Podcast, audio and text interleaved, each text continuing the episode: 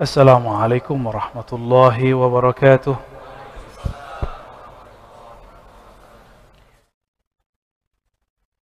إن الحمد لله نحمده ونستعينه ونستغفره ونعوذ بالله من شرور أنفسنا ومن سيئات أعمالنا. من يهده الله فلا مضل له ومن يضلله فلا هادي له أما بعد. أشهد أن لا إله إلا الله وأشهد أن محمدا عبده ورسوله. Sahabat-sahabat pecinta sunnah Rasulullah Sallallahu Alaihi Wasallam, Alhamdulillah sampai juga niat kita yang sudah kita niatkan bertahun-tahun yang lalu. Ya. Kita sudah ketinggalan oleh beberapa sahabat saya. Jadi dulu kita di di Riau sudah buat kajian Sahih Bukhari. Awalnya saya inisiasi dengan izin Allah, Allah mudahkan kita pertama buat dengan para asatis. Sengaja bikin bangun ustadz. Maklum, saya ini kan tamatannya tamatan Ciputat. Ya. Tapi Alhamdulillah ngaji hadis. Yang mau di daurah, ikut daurah ini tamatan Timur Tengah. Kita Timur Leste. Gimana caranya? Ya sudah, bahasanya Timur Tengah bahasa apa? Bahasa Arab. Mulai dari pagi sampai sore-sore saya ngomong bahasa Arab terus. Di situ teman-teman itu kaget juga ya, Kecamatan Ciputat bisa ngomong Arab kira-kira gitu. Itu sebenarnya untuk bangun-bangunin aja. Bukan tidak ada niat tafakhur ya, berbangga-bangga. Niat hati kita nanti ada majelis hadis di Kota Pekanbaru. Alhamdulillah kemudian uh, Ustadz Alnof dan kawan-kawan itu timnya UAS juga ya yang berada di belakang UAS itu ustadz-ustadz di salah satunya mereka ini kemudian menginisiasi. Tapi itu sebelum mereka bergabung dengan UAS. Ya. Itu kemudian menjadi Majelis Sunanil Mustafa dan sekarang menjadi Majelis Solawat dan Sunnah. Jadi sebelum mereka baca hadis, ada yang solawatan dulu di depan, tapi nggak usah pakai musik. Cuma di sana ada yang pakai musik, enggak.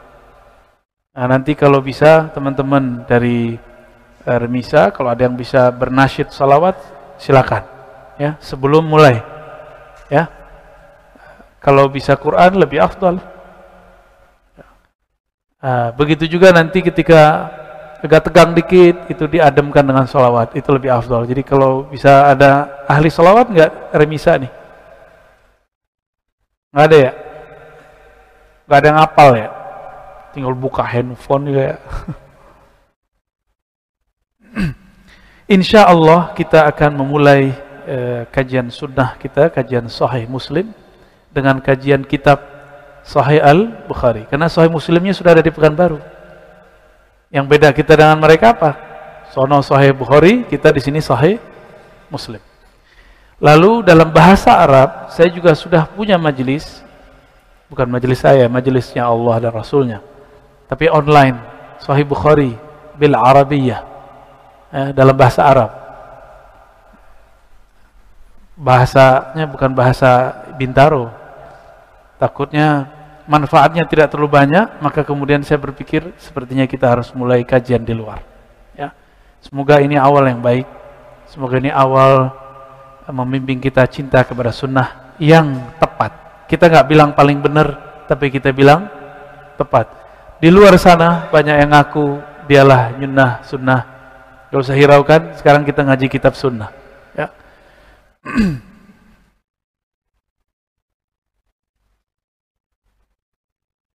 Gimana, Ndra? Bisa? PDF-nya ketemu nggak tadi? Yang di download, download ada uh, eh, PDF saya Muslim di bagian akhir. Sebelumnya mari kita baca surah Al-Fatihah. Kita kirimkan untuk Nabi Muhammad SAW dan kita bacakan untuk imam ini Imam Muslim Al-Hajjaj dan untuk membuka hati pikiran kita semua. Al-Fatihah. Ya kenapa ya. Siratal ladzina Ghairil maghdubi alaihim waladdallin. Amin.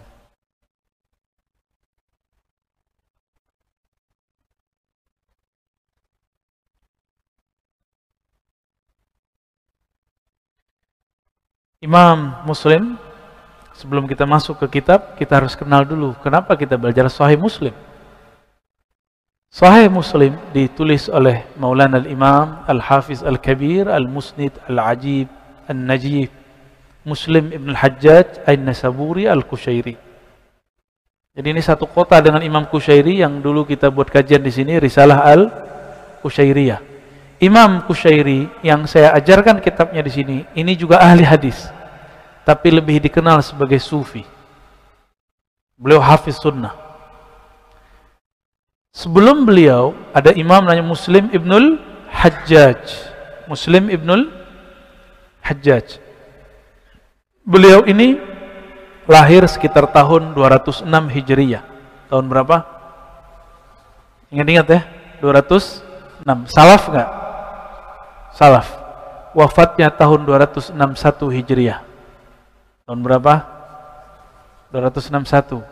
Lebih belakangan sedikit daripada gurunya Al-Imam Al-Bukhari yang wafat tahun 256 Hijriah. Ya, berapa jarak tuh? 256 261. Berapa tuh? 5 atau 6? 5 tahun ya. Imam Muslim orang Arab tapi yang pindah ke Naisapur. Beliau keluarga pedagang.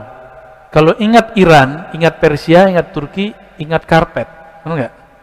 Beliau ini penjual karpet. Tapi juga beberapa mengatakan yubi'u al-bazzaz. Bazzaz itu al-harir. Beliau menjual kain sutra. Jadi beliau ini bekerja ya. Kerjanya menjual pakaian. Tapi kemudian beliau memutuskan untuk belajar sunnah Nabi Sallallahu Alaihi Wasallam. Berangkatlah Al Imam Muslim ke kota Mekah. Dulu waktu berangkat Imam Bukhari berangkat kota Mekah, ada seorang imam yang bernama Al Humaidi. Siapa? Al Humaidi. Berbeda dengan Imam Muslim, Imam Muslim bertemu kawan Imam Humaidi namanya Al-Qa'nabi. Siapa namanya? Al-Qa'nabi. Namanya Abdullah bin Maslamah Al-Qa'nabi. Al-Qa'nabi ini murid dari Imam Malik. Junior dari Imam Syafi'i. Bisa diingat-ingat? Ya. Imam Qa'nabi murid dari Imam Malik junior dari Imam Syafi'i bahkan pernah berguru kepada Imam Syafi'i. Maksud saya menyebutkan ini sederhana. Ketika orang mengatakan, mari kita tinggalkan mengikuti ustadz dan kiai. Gak usah ikut mazhab, gak usah ikut imam, langsung saja ikut sunnah. Sering dengar begitu? Kalam Allah, kalam Rasulullah, tiada yang lain. Kayaknya benar ya. Kayaknya benar gak tuh? Tidak ada kata imam, yang ada cuma farudduhu ilallah war rasul. Kembalikan kepada Allah dan Rasul. Saya tanya maksud kembali ke sunnah itu gimana? Dijawab oleh salah mereka baca Sahih Bukhari dan Muslim dong.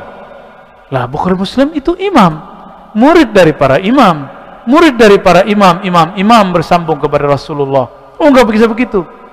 Yang penting Sahih Muslim yang penting Sahih Bukhari. Kalam Allah kalam Rasulullah begitu orang belajar sunnah ya? Emang sesangar itu orang belajar sunnah.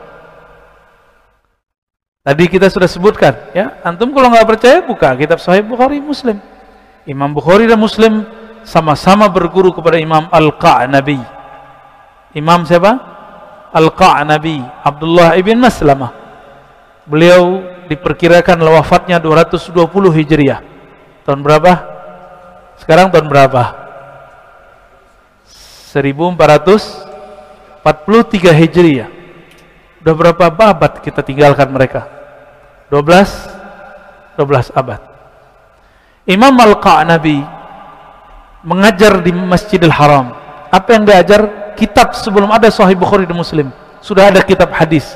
Judulnya Al-Muwatta. Catat. Nanti kalau ke sini bawa catatan ya. Kayak bisa hafal aja antum ya. Bisa hafal nggak tadi aneh sebut siapa aja? Ya. Bisa hafal? Ya lain kali bawa catatan tawadu. Qayyidul ilm bil kitabah. Catat ilmu kait ilmumu dengan menulis. Ya, saran. Bulan depan insya Allah ya. Bener, Indra. Bulan depan. Minggu depan. Aduh, sayanya nggak bisa ya. Kalau memungkinkan kita buat apalah nanti insya Allah. Imam Al-Qa'dabi mengajar apa di Makkah? Kitab Al-Muwatta. Karena beliau berguru dengan Imam Malik. Imam Malik ini wafat tahun 179. Coba ingat-ingat. 179. Udah? Udah belum? 179. Ini muridnya ngajar diperkirakan ngajarnya sebelum tahun 200. Anggap saja mulai ngajar tahun 200 Berarti dia ngajar di sana 20 tahun. Anggap aja ya. Lama nggak tuh? Lama. Imam siapa? Al-Qa'anabi. Yang diajar kitab Al-Muwatta. Muwatta itu kata Imam Syafi'i, belum ada Bukhari Muslim. Asahul kitab ba'da kitabillah Al-Muwatta. Sebelum ada Bukhari Muslim, Imam Bukhari udah ada nulis, Imam Muslim belum menulis, bahkan belum lahir. Imam Syafi'i mengatakan, kitab yang paling sahih. Setelah Al-Quran adalah kitab Al-Muwatta. Karya siapa tadi? Imam Malik. Malik ini berguru kepada Nafi' Nafi' berguru kepada sahabat Rasulullah Ibnu Umar. Ibnu Umar murid Rasulullah Sallallahu alaihi. Jaraknya dekat nggak? ini yang kita sebut dengan silsilah atau sanad. Apa yang kita sebut? silsilah atau sanad Alhamdulillah kami belajar kitab ini kepada banyak guru. Pertama kali kepada Syekh Ali Mustafa Yaakob, beliau belajar kepada Syekh Shanshuri Badawi, Syekh Idris Kamali. Mereka mengambil dari Hadratus Syekh Hashim Ash'ari. Itu jalur Nusantara. Ada jalur Mekah. Ya. Kita berguru kepada murid-murid Syekh Yasin Al-Fadani. Ada namanya orang Kuningan, masih hidup. Syekh Kiai Haji Ahmad Marwazi. Kemudian juga beliau ini buka majelis ini di di Depok, ya, Sahih Muslim. Ada di Depok beliau ngajar kitab ini di pesantrennya uh, Kiai Hashim Muzadi. Ya, beliau ngajar di situ setiap hari Senin. Cuma sayang santri di situ nggak ngerti Sahih Muslim itu apa. Akhir mereka nggak nggak respect belajar hadis. Ya, malah bolos-bolosan. Ya, dulu nggak tahu sekarang kayaknya sudah diwajibkan ya. Kemudian kita juga mengambil sanatnya kepada kawan-kawan beliau Syekh Zakaria Al-Halabi, kemudian mursyid Tariqah Syaziliyah saya namanya Abdul Rab An-Nazari. Ya.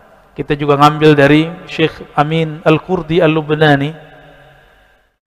Beliau ngambil dari Said Muhammad Alawi Al-Maliki. Jadi ada beberapa jalur ya. Ini dua tiga jalur nih. Ada jalur-jalur yang lain. Kemarin pekan lalu saya ke Magelang, saya bertemu murid-murid Said Muhammad Alawi Al-Maliki. Ada Kiai Ihsanuddin Abdan, ada Kiai Taifur dan saya meminta sanad kitab hadisnya dan mereka mengijazahkan kepada kita semua, ya. Ini sanad ya untuk oh, ini makhtutut ini. Baik.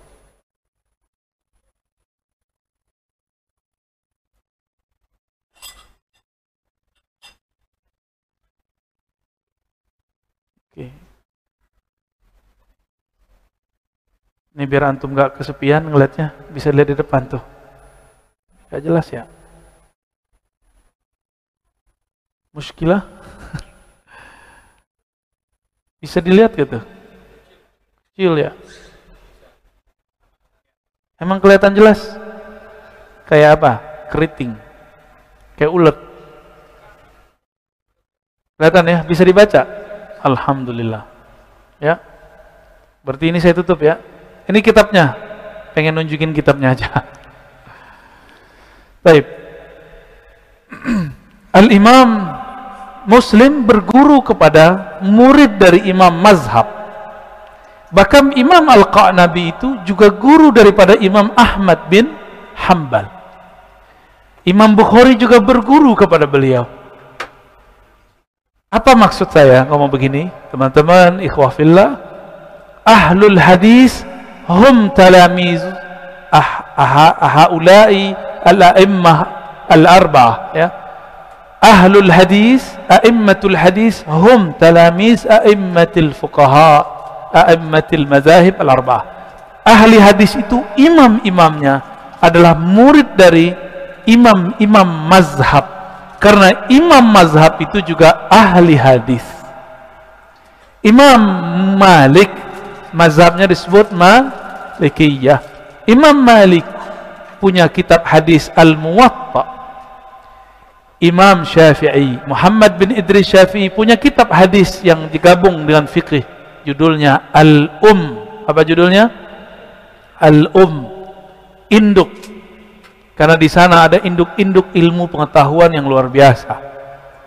Imam Ahmad bin Hambal punya kitab Musnad. Apa judulnya? Itu kitab paling besar dalam ilmu hadis. Ya segini saya lah, ya Dimulai dari hadis Abu Bakar, hadis Umar, hadis. Jadi dia menulis kitab. Ini perbedaan judul Jami' Sahih atau Sahih dengan Musnad. Kalau kitab Musnad dimulai dengan nama sahabat, lalu hadis-hadisnya. Kalau kitab Al-Jami' dengan tema-tema akidah, ya. Kalau Sunan bukan Sunan Kalijaga, bukan. Sunan jamak dari sunnah. Apa artinya? kumpulan sunnah-sunnah biasanya dimulai dengan bab fikih atau ahamiyatus sunnah seperti kitab Sunan Abu Dawud Sunan At-Tirmizi aslinya Al-Jami' As-Sahih kemudian Sunan An-Nasai Sunan Ibnu Majah nah saya kan difitnah tamatan master filsafat itu fitnah betul di kampus ditulis MPhil dulu tapi itu keliru saya lulusan hadis dan lebih lama belajar hadis daripada belajar filsafat. Kami mengabdikan diri dalam hadis sekitar 15 tahun, ditambah dengan 2021-2022 sekitar 17 tahun. Ma'as sunnah an-nabawiyah bersama sunnah Nabi sallallahu alaihi itu hitungan belajar kitabnya. Kalau sebelumnya ngaku-ngaku sunnah udah sering. Dulu kalau dihitung ya udah 20 tahun lebih lah. Ya, ngaku nyunnah tapi betul-betul ngaji hadis.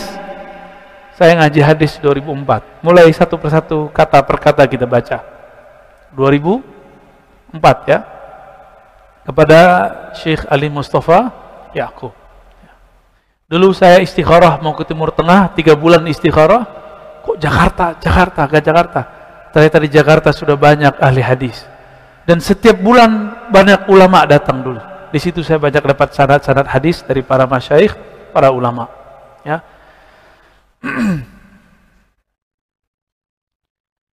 Imam Muslim berguru juga kepada Imam Al-Bukhari nama Bukhari siapa? Muhammad ibn Ismail Al-Bukhari kalau tadi Imam Muslim berasal dari Naisapur salah satu kota kota ilmu, kota peradaban di Iran sekarang masih ada silakan dicari. Naisapur. Ya. Kalau kitabnya nama dia kan ditulis begini. An-Naisaburi. Coba lihat. Lil Imam Abil Husain Muslim Ibnul Hajjaj Al-Kushairi An-Naisaburi. Kelihatan? Kushair satu distrik namanya Kushair lalu kotanya namanya Nai Safur. Seperti itu ya. Terlihat lahirnya tahun berapa? 206 wafat 206 satu ya. Nah udah. Cukup lihat itu lihat saya lagi ya.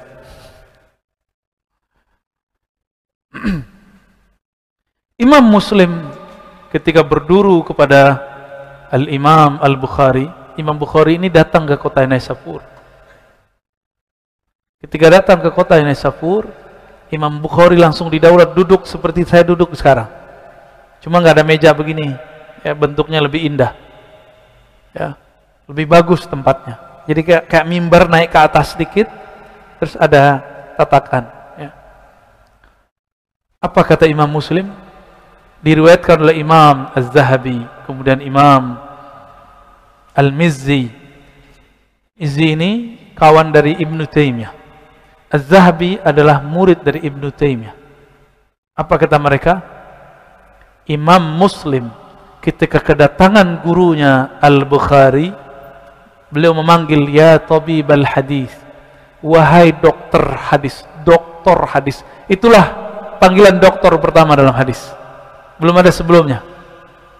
Jadi gelar tabib dokter itu gelarnya siapa yang pertama menyampaikan Imam Muslim memanggil Imam Al-Bukhari lalu Beliau mengatakan, "I'zanli." Izinkan aku, wahai tuan guru, mencium tangan dan kakimu. Syirik nggak, Pak Mirwan? Berlebihan menurut orang Aceh, tapi menurut orang Persia itu biasa. Orang Persia punya tradisi kalau kepada ayahanda dan guru, ayah, ibu, lalu guru, itu cium tangan dan cium kaki. Kalau gurunya betul-betul wali, kalau nggak wali jangan. Ya, jadi jangan cium-cium tangan dan kaki aneh ya. Biasa aja. Kita mengurangi bersentuhan hari ini ya. Jadi selesai ngaji udah langsung pulang aja ya, nggak usah salaman. Ya, antum udah diberi ruksoh kan, udah boleh ngumpul-ngumpul, nah, dikurangi nanti salamannya. Salamannya bil kalb aja dengan kalbu. Insya, insya Allah. Kata beliau, wahai tuan guru, izinkan aku mencium tangan dan kakimu. Imam Bukhari biarin nggak? Biarin. Berarti ahli hadis berdua ini tidak memandang sungkem itu syirik. Tapi dia bagian daripada uruf dan tradisi. Cuma hari ini ada orang nggak ngerti hadis, nggak ngerti uruf, nggak ngerti usul fikih, walaupun belajar di Timur Tengah, bukan di Timur Timur Leste, Terus bilang, sungkeman syirik. Cium tangan itu nisful nisful sujud. Ada yang dengar gitu nggak? Tidak boleh cium tangan, itu sama dengan separuh sujud. Kata si dia. Benar nggak begitu? Berarti dia sendiri ngaku Ustadz Sunnah, tapi tidak baca Sunnah. Karena dalam Sahih Bukhari, Sahih Muslim, Kutubus Sittah, kita dapat menemukan beberapa sahabat mencium tangan Nabi. Di hadis Imam Nasai, beberapa sahabat kelompok Yahudi bertanya kepada baginda Rasulullah SAW selesai Nabi menjawab mereka mencium dan kaki Nabi. Nabi biarkan. Apakah Nabi berlebihan? Jadi kalau kembali ke tradisi kita tidak ada yang berlebihan. Karena orang Jawa ada biasa tapi orang Sumatera nggak biasa. Jadi Pak Mirwan harus belajar orang Jawa. baik. Teman-teman yang melakukan Allah dengan sanat yang bersambung dari kita kepada guru-guru kita maka kami katakan qalal imam muslim. Berkata imam muslim. Nanti dia ada waktu saya tunjukkan sanatnya saya kasih bagannya ya. Cuma hari ini belum sempat ya, nanti kita tunjukkan sanatnya ada teks Arabnya cuma antum pasti pusing karena nggak ada barisnya. Nanti kita buat kayak panah-panahan. Nanti terlihat saya nomor berapa? Antum nomor berapa? Di bawah Nabi Shallallahu Alaihi Wasallam. Kira-kira saya nomor 21 22 23 berarti antum nomor 24 lah ya. Kira-kira nih kalau kita hitung. Jadi setelah masa Rasulullah ini termasuk sanat yang pendek. Ada sanat yang panjangnya bisa 30 40 tapi ini sanat yang pendek. Bahkan ada sanat yang sangat pendek sekali dari Imam Syuti lebih pendek lagi daripada Murtada Zabidi kepada Syekh Hasan Al-Fadani Said Abu Ya Alwi Al-Maliki. Itu antara beliau dengan para imam ini cuma 12 13 berarti kita nomor 15 15 ya. Jadi jarak kita dengan Rasulullah bisa dekat. Apa kata Imam Ahmad? Al-ulu fil isnad qurbun ila Allah qurbun ila Rasulillah. Apabila sanat guru kita jarak kita dan Rasulullah sedikit berarti engkau tambah dekat kepada Allah tambah dekat kepada Rasulullah sallallahu alaihi wasallam secara sanat belum tentu secara kolbu ya minimal secara sanat dulu tua maka dulu di Mekah itu meskipun diam-diam ya masyaikh-masyaikh kita menyebarkan hadis setelah dilarang oleh kelompok yang yang mereka merasa paling benar. Syekh Muhammad Yasin Al-Fadani membuka majelis, ada namanya Darul Ulum, itu sekolah bersama guru-gurunya. Lalu membuka majelis di di rumahnya. Itu kalau ada syekh datang dari negeri mana, datang seorang syekh, mereka saling bertukar sanat, menyebutkan, saya mendapatkan sanat ini dari fulan, dari fulan, dari fulan, dari fulan, dari fulan. Kalau sudah dibacakan, nanti mereka berebut cium tangan. Oh berarti kamu kakek guru saya, berarti kamu om guru saya, oh, berarti kamu, berarti kamu begitu mereka. Ini yang terjadi pada Sidi Abdullah Al-Ghummari. Diceritakan oleh guru saya, Syekh Kiai Haji Ahmad Marwazi. Kami beberapa lama mulazamah dengan beliau. Beliau menceritakan dulu Syekh-Syekh datang ke Syekh Yasin karena mukanya muka-muka Asia, muka-muka Sumatera Barat Pak, Pariaman. Ya, bukan muka Arab. Itu awal-awal biasa aja, belum ada ya salaman assalamualaikum, duduk, nanti mereka berbagi. Haddatsana fulan an fulan an fulan, aku mendapatkan hadis dari fulan dari fulan. Gurunya langsung kaget atau temannya langsung kaget. Wah, berarti tingkatan dia tingkatan guru saya nih. Lalu guru yang ini bacain lagi. Sama, yang tadi dianggap guru oleh dia, dia bilang, eh ente guru saya juga dong. Akhirnya mereka namanya mudabbaj. Apa arti mudabbaj? Saling berguru antara dua teman. Teman jadi guru, guru jadi teman. Namanya apa? Mudabbaj atau disebut riwayatul akran. Teman meriwayatkan dari teman. Dulu guru-guru kita, ya, guru dari guru kita, Sayyid Muhammad Alawi Al-Maliki sebagaimana diceritakan oleh guru saya dari Palembang Habib Habib Umar Abdul Aziz Syahab ya. beliau mengatakan dulu kami ngaji ngaji ujurumiyah kitab selesai kami ngaji kami disuruh belajar ke orang Madinah. Guru dari beliau. Jadi Said Muhammad punya guru dianterin muridnya ke gurunya untuk belajar. Jadi nggak gengsi. Kalau kita kan gengsi. Masa antar aku jadi sama-sama murid sama dia? Kalau dia nggak. Saya ketemu seorang ustadz ya. Dia bilang saya ketemu murid saya Yasin lalu saya katakan ajak dong saya ke sana. Oh nggak bisa. Itu cuma sanat saya. Tuh hasad dia kan kan childish begitu. Tahu childish? Berarti dia belum bisa menjadi seorang alim allamah ya. Imam Ahmad mengatakan ini saya ulang-ulang ya. Mungkin teman-teman sudah pernah dengar rekamannya. Lam yakun min ahlil fan min ahzi hadal fan tidaklah seseorang sampai pakar pada ilmu hadis atau ilmu apa saja hatta ya'khuza an man fawqah sampai dia berguru kepada orang yang lebih tua padanya saya sama Pak Mirwan kan lebih tua Pak Mirwan ya tapi dia mau ngaji sama saya nih. Nah, berarti udah beres nih dikit ya. Terus yang kedua, an mislihi dari seumuran. Yang ketiga, amman dunahu dari yang lebih kecil. Jadi kita kalau diuji nih, semangat ngaji kepada yang lebih tua, biasa. Ngaji kepada teman mau nggak? Nanya sama kawan, mau nggak? Susah ya? Ya. Apalagi bukan tamatan Timur Tengah, mau nggak?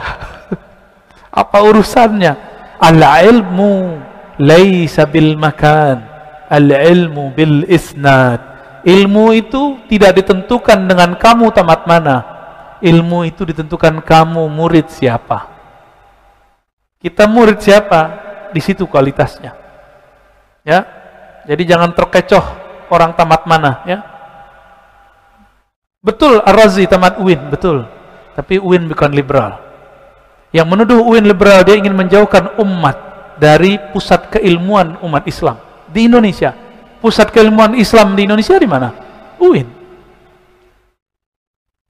Apa urusannya UIN dengan liberal? Liberal baru muncul tahun 2004, 2003. Saya dituduh liberal, Pak Mirwan.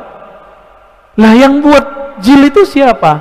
Itu tamatan Lipia atau mungkin dia belum tamat? Saya nggak tahu. Ulil Absar. Sekarang ngaji hikam, Pak. Jadi sufi dia. Ajib itu ya, luar biasa itu. Emang orang liberal udah capek kali nyeleneh ya. Terus belajar tasawuf, jadi ketagihan dia belajar kitab Imam Ghazali.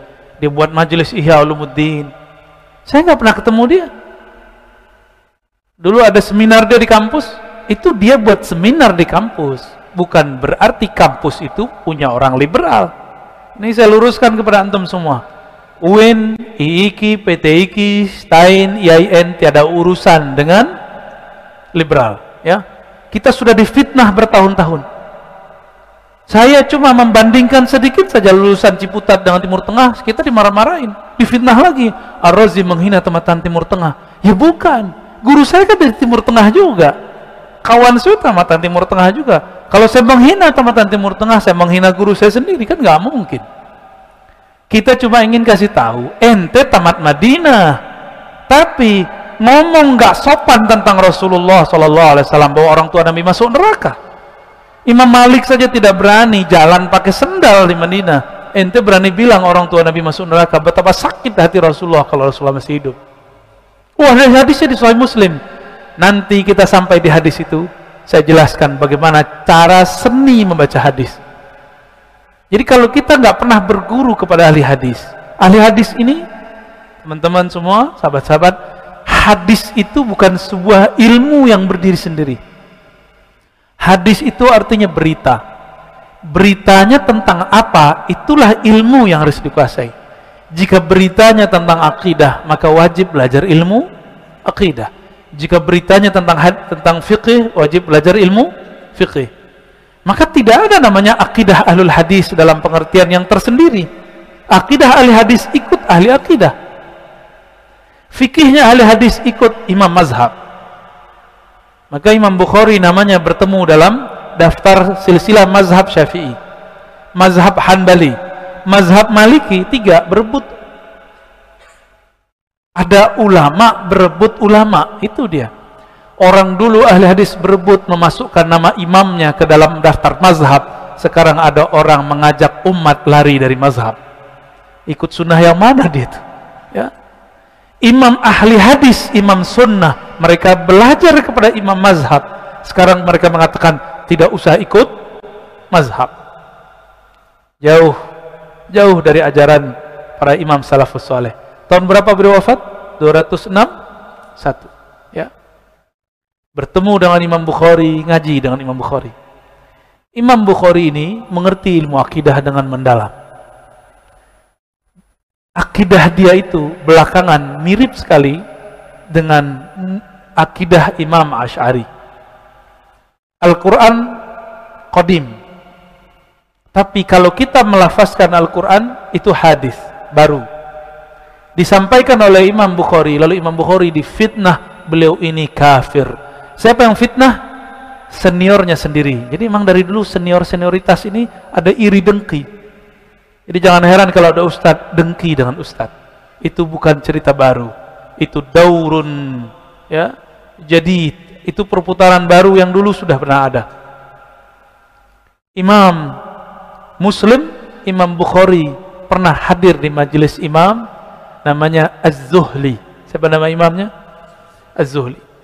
Imam Az-Zuhli ini dulu lebih awal ngaji kepada Imam Ahmad daripada Bukhari dan Muslim. Bukhari Muslim datang belakangan. Maka mereka takzim dan hadir ke majelis seniornya. Ketika hadir di kota Naisapur, Imam Zuhli berbahasa basi, namanya mujamalah bahasa Arabnya. Apa bahasa Arabnya? Mujamalah dari kata jamil, berindah-indah, berbagus-bagus kalam. Beliau mengatakan, "Isma'u min hadzal ghulamis salih." Ya, Nyesel dia nanti ya, dia habis ngomong begitu. Kamu belajarlah kepada anak soleh ini. Dia sebut Bukhari dengan gulam. Itu cara dia merendahkan Bukhari. Walaupun dia puji dengan soleh. Seharusnya dia mengatakan, Isma'u min hazal alim al-kabir. Wasinnuhu sagir. Bergurulah kepada orang alim yang besar ini, tapi umurnya masih kecil. Jadi memang senioritas. Kamu boleh ngaji ke bocah soleh ini gitu. Itu cara dia. Orang mengira itu pujian, enggak. Di situ ada mujamalah bermanis-manis mulut, tapi di situ juga sedikit merendahkan. Itu awal daripada slek Imam Bukhari merasa ya saya memang masih muda. Gak apa-apa disebut gulam bocah. Ya. Akhirnya Imam Bukhari diberikanlah tempat suatu tempat di masjid. Masjidnya tempat ngajar Imam Muslim. Tiba-tiba majelis beliau membludak. Penuh sampai ke, ke tujung pintu. Kayak ginilah sekarang nih. Dilihatlah oleh Imam Zuhli. Wah, ramai juga ya. Lalu dia pergi ke majelis dia. Apa yang terjadi? Yang datang cuma satu baris, dua baris. Ternyata murid-murid dia kesedot oleh Imam Bukhari. Apa kata Imam Muslim? Kami berguru ke Zuhli, kami berguru ke Bukhari. Ternyata Bukhari lebih mengerti satu ilmu yang pelik. Nama ilmunya ilmu ilal. Apa nama ilmunya? Tahu ilmu ilal. Kalau di kedokteran itu ada namanya ilmu penyakit dalam yang hanya bisa dibedah. Dibedah baru bisa. Yang ngerti cuma Imam Bukhari. Imam Zuhli ngerti tapi tidak seperti Imam Bukhari lebih jauh pahamnya. Maka semuanya kesedot, kesedot, kesedot, kesedot, kesedot. Di antara yang hadir di antara murid-murid Zuhli kemudian bilang, "Tuan Syekh Zuhli, itu Bukhari. Muridnya sekarang banyak, tapi akidahnya berbahaya." Wah, mulai dikosipin, pembisik. Maka kalau ada kiai membenci seseorang atau provokasi, mungkin si pembisiknya tidak benar. Karena kiai ini kan punya kelemahan juga dalam IT, sosial media, berita yang benar, yang hoax, apalagi di zaman itu. Apa kata si pembisik? Wahai Tuan Syekh, Bukhari akidahnya sesat. Disebutkanlah akidahnya. Imam Zuhli tidak ahli akidah. Dia tidak faham mana yang sesat, mana yang tidak sesat. Karena orang ini bilang sesat, oh berarti dia sesat. Walhasil muncullah gejolak di antara orang yang hadir di majelis Imam Zuhli.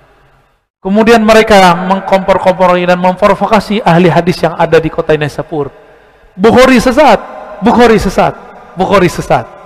Jadi saya kalau dibilang orang sesat juga nggak ada apa-apa dibanding Imam Bukhari. Jadi kita nggak usah marah ya. Kalau saya dituduh nih liberal oleh mereka antum nggak usah khawatir liberal makan saya itu makan apa aja duren ya. kenapa lagi Pak Mirwan lontong Medan lontong Aceh lontong Padang liberal makan apa aja Imam Bukhari dituduh kafir oleh sebagian jamaah tuh udah sampai ke sana cuma ngomong Imam Bukhari ngomong kalau kita baca Quran, suara kita tuh, bacaan kita diciptakan oleh Allah. Tapi Qurannya nggak dicipta. Gagal faham ini orang. Oh, Bukhari bilang Al-Quran makhluk. Dicipta. Padahal Imam Bukhari ngomong apa? Al-Quran tidak dicipta. Tapi kalau kita baca Quran, bacaan kita diciptakan. Maksudnya apa? Coba teman-teman baca Bismillah. Oke, itu suara diciptakan Allah nggak? Benar. Tapi Qurannya dicipta nggak? Quran kalam, sifat. Sifat tidak dicipta. Sifat Allah itu qadim, tidak berawal, tidak berakhir. Maka sifat ini juga tidak berawal, tidak berakhir. Itu namanya qadim. Apa artinya? Qadim yang tidak berawal. Imam Bukhari difitnah. Makanya akidah kelompok yang sekarang aku ikut sunnah pun mereka tidak ikut Imam Bukhari. Imam Bukhari kemudian lagi asik-asik ngajar sore-sore tiba-tiba Imam Muslim datang nerobos lalu beliau membisikkan wahai tuan guru Muhammad bin Ismail al-Bukhari sekarang ahli-ahli hadis yang kolbunya ada hasad sedang ingin memburumu bahkan beberapa laskar-laskar nekat mau membunuhmu. Terus gimana? Tolong setelah belajar ngajar ini engkau kembali pulang ke kampung. Dari Nais Sapur baru berangkat ke ke utara. Terus sampai ke Tirmis terus sampai ke Bukhara. Ditemanin oleh Imam Al-Firabri. Sampai di Bukhara beliau pun selamat. Ternyata di kota ini Sapur orang udah bingung dicari Bukhari udah gak ada. Ya. Itu pernah terjadi. Supaya itu tidak terjadi, maka sekarang antum punya guru, punya ulama harus dikawal, ya. Walaupun tidak sebutan laskar. Siap ya mengawal ulama ya. Bukan bab politik, bab ilmu. Nanti 2022, 2023, 2024 mungkin ada perdebatan ilmu. Tolong saya kasih tahu, tolong jangan terjebak. Biarkan kiai kita beda, tapi kita tetap ngaji sama-sama. Ya, jangan ulangi kisah Imam Bukhari dengan Zuhli. Tengkar lagi kayak kemarin, ya. Nah, 2019 kita sudah lihat, mau diulang lagi? Kapok nggak? Kapok. Yang dicoblos jadi menteri. Nyerempet aja ke sono ya. Bismillahirrahmanirrahim. Dengan sanad kita yang bersambung kepada guru-guru kita. Yang bersambung kepada Imam Muslim bin Hajjaj Ad-Naisaburi. Ini mukaddimah ya. Mukaddimahnya lumayan agak panjang. Saya ringkas nanti. Beliau memulai coba perhatikan Bismillahirrahmanirrahim. Coba lihat permulaannya. Alhamdulillahi rabbil alamin wal aqibatu lil muttaqin. Jadi dia mulai enggak pakai innal hamdalillah wa nasta'inuhu wa nastaghfiruh. Enggak selalu kita kalau memulai sesuatu dengan innal hamdalillah. Itu khutbatun nikah atau khutbah Jumat itu boleh, bagus. Antum lebih kaget lagi. Sahih Muslim hanya dimulai dengan bismillah langsung hadis pertama. Gak ada tahmid-tahmidnya. Berarti bukanlah bagian dari kewajiban atau harus kalau manhaj sunnah memulai dengan innal hamdalillah. Ya saya juga mulai dengan begitu tapi tidak selalu. Ini lihat Imam Salafus Saleh sangat fleksibel. Beliau salaf bukan? Beliau baru disebut salaf. Kalau sekarang orang ngaku ikut salaf namanya bukan salaf. Salafi atau salafiyah. Tolong antum bisa luruskan istilahnya. Salaf itu terdahulu. Tiga abad pertama. Kalau sekarang ngaku disebut salafi atau salafiyah. Oh saya ikut mazhab salaf. Mana salaf? Mazhab salaf yang mana nih? Muslim Bukhari Tirmizi. Banyak imam-imam ini yang mana yang diikuti? Salaf itu bukan satu, salaf itu banyak. Coba lihat tadi, Zuhli beda faham nggak dengan Bukhari? Sama-sama salaf. Yang mengatakan salaf itu cuma satu manhaj, yakzibuna al salaf. Mereka berbohong atas nama salafus sallallahu ala Muhammadin khatamin nabiyyin wa ala jamil anbiya'i wal mursalin amma ba'du. Ya. Setelah beliau bertahmid dalam mengatakan balas yang baik untuk orang bertakwa salawat dan salam kepada baginda Nabi Muhammad khatamin nabiyyin dan salawat dan salam kepada anbiya dan mursalin. Berdasarkan ini terlihat imam muslim ini imam yang faqih. Pintunya dibuka dikit mungkin asapnya terlalu banyak. Ya. enak ya. ini bukan khurafat ya. Sunnah kalau ngaji hadis ngaji fikih ngaji kitab-kitab bakar bukhur. Tidak ada kaitannya dengan iblis. Yang mengatakan bahwa asap kemenyan kemenyan Arab kan ini nih. Menyan ud bukhur. Apa kata mereka? Bakar menyan bakar bukhur itu sama dengan memberi makan jin. Itu pembohongan terhadap jin. Itu kalau jin bisa demo dia demo antum itu. Coba antum pernah ketemu gak dalil bahwa jin itu makan asap? Ketemu gak? gak ada. Jangan-jangan praktisi-praktisi perjinan ini udah kemasukan jin. Dibohongin sama jin. Itu loh makanan saya itu. Itu jin gak protes keras tuh karena gak kenyang-kenyang dia menghirup jin. Menghirup apa? bau ini. Yang suka bau harum siapa? malaikat. Jadi membakar ini itu malaikat mengeringi antum semua itu. ya tapi tanpa itu pun sudah ramai dia ya. Alhamdulillah Kalam Imam Muslim terlihat bahwa beliau mengerti fikih. Dalam fikih ada perdebatan, bolehkah selawat kepada selain Nabi Muhammad sallallahu alaihi wasallam? Dan beliau bersolawat wa ala jamil anbiya wal mursalin. Semoga salawat juga sampai kepada para nabi dan para rasul. Amma ba'du, ya, lalu beliau membuka. Ini sunnah baca amma ba'du setelah membuka. Amma ba'du. Awalnya dari amma ba'dahu hunya disembunyikan di dalam huruf dhammah. Amma ba'dahu jadi ba'du. Ya. Gitu ya. Maka disunahkan membaca amma ba'du. Adapun kemudian daripada itu fa innaka yarhamukallah bi taufiq khalika zakarta annaka hamamta bil fahsi an ta'arruf fi jumlatil akhbar al ma'thurah an Rasulillah sallallahu alaihi wasallam. Ya, saya tunjukin, saya gores-gores deh ya. Kalau antum mau lihat.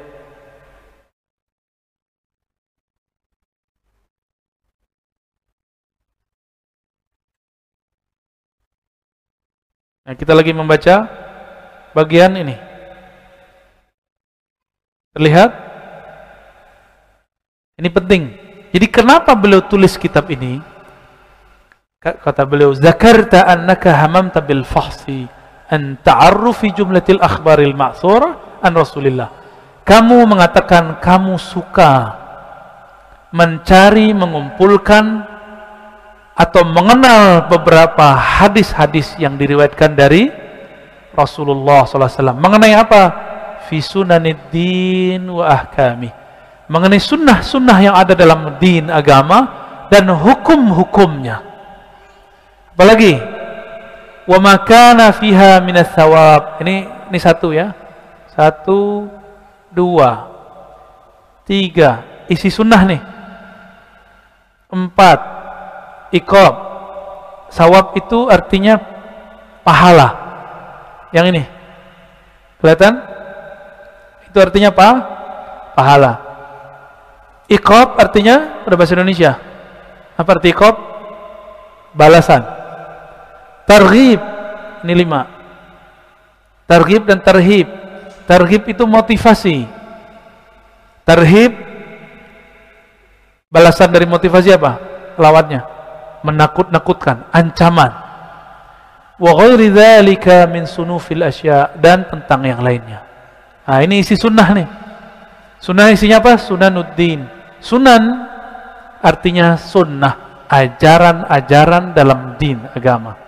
Wa ahkamih dan hukumnya. Berarti ada hadis tapi dia enggak masuk wilayah hukum. Contoh, mau tahu? Model rambut Nabi masuk ke wilayah hukum enggak? Wajib diikuti gak? Ini rambutnya bid'ah semua nih. Ya. Nabi pakai serban, itu bagian dari hukum gak? Itu sunnah, tapi bukan hukum. Oleh karena itu, ahli fikih, usul fikih, mengatakan sunnah itu hanya yang berkaitan dengan hukum. Tapi ahli hadis tidak membedakan. Mau sebelum beliau jadi nabi, eh, jadi rasul, sebelum beliau lahir, itu disebut semuanya sun, Nabi istrinya berapa, Nabi eh, imamahnya bagaimana, Nabi serbannya bentuk apa, jalannya bagaimana. Mereka menyebutnya dengan hadis dan sunnah. Paham ya? Baik. Ini tentang isi daripada hadis. Ya. Nah, apa kata beliau? Bil asanid dengan sanad-sanad. Allati biha nuqilat yang dinukil wa tadawulaha wa tadawalaha ahlul ilmi bainahum yang telah ditransfer diriwayatkan oleh ahli ilmu kepada ahli ilmu. Nah, ini yang disebut sanat ya. Jadi beliau mengatakan nanti saya sebutkan bersanat. Padahal jarak Imam Muslim dengan Nabi itu cuma dua abad, tapi beliau masih perlu guru. Jadi saya katakan teman-teman, sanat sama dengan guru. Kalau orang mengatakan, ayo kembali ke Quran Sunnah, tapi tidak usah ikuti guru, itu namanya Antum aja terjemahin sendiri ya. Baik. Kita tutup.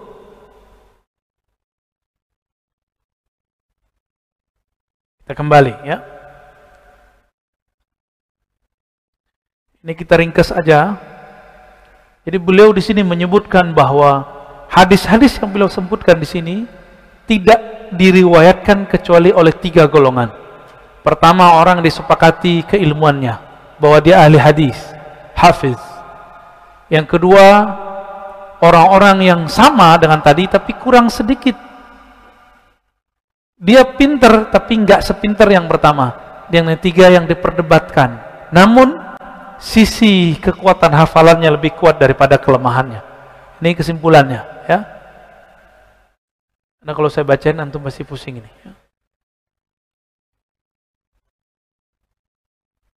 Lalu dia cerita ulumul hadis, ya. Ini ada ilmu hadis di sini. Kita nggak usah bacakan.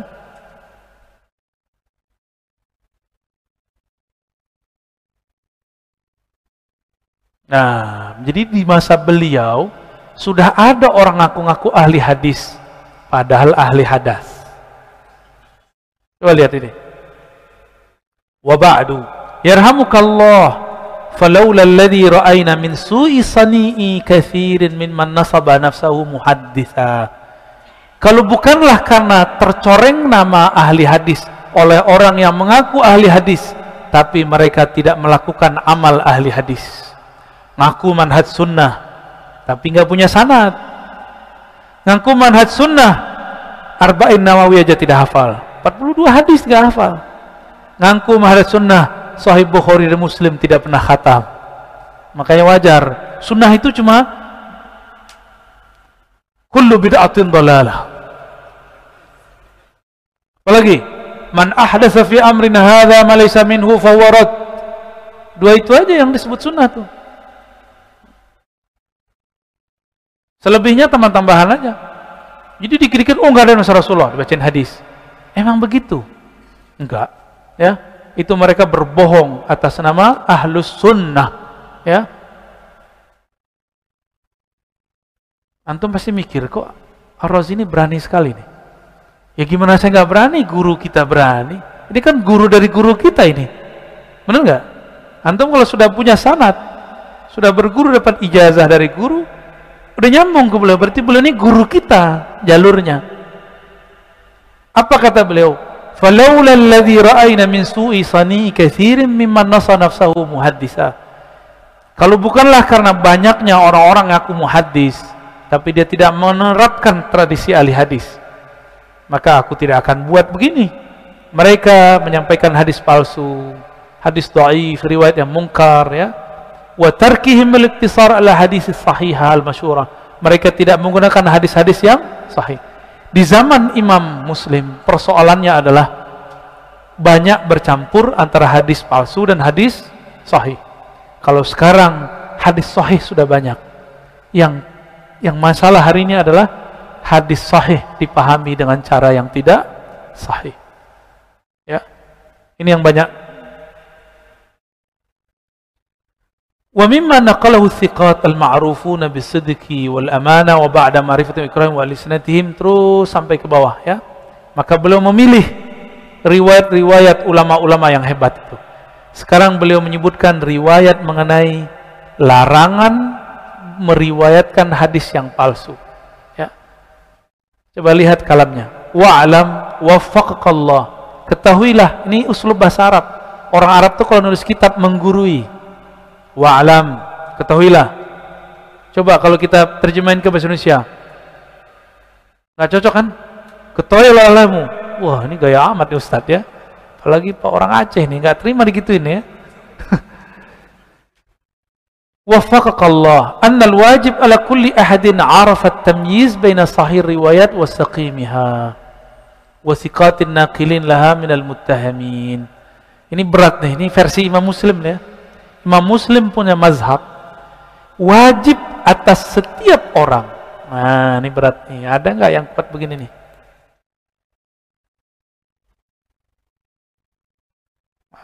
Ntar dulu. Ini saya tandain. Al-wajib ala kulli ahadin wajib atas setiap orang Nih, ini mazhab Imam Muslim ya. Mazhab Imam Muslim ini berat.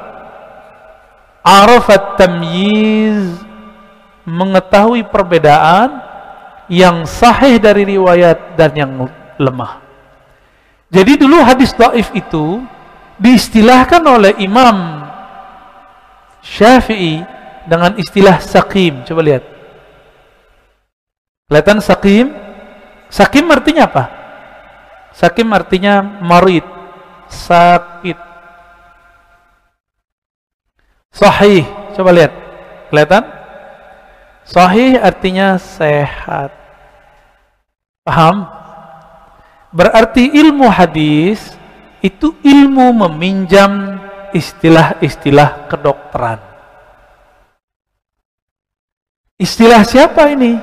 Istilah Jelinus, dokter dari filsafat Yunani. Jadi ahli hadis zaman bahla itu terbuka, nggak kayak zaman sekarang. Oh ini dari Yunani, nggak boleh diambil.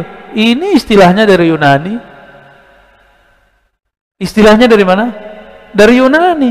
Dulu ada nama ahli filsafat kedokteran Jelinus.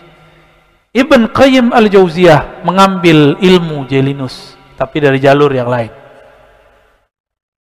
Berarti boleh nggak menggunakan istilah-istilah asing?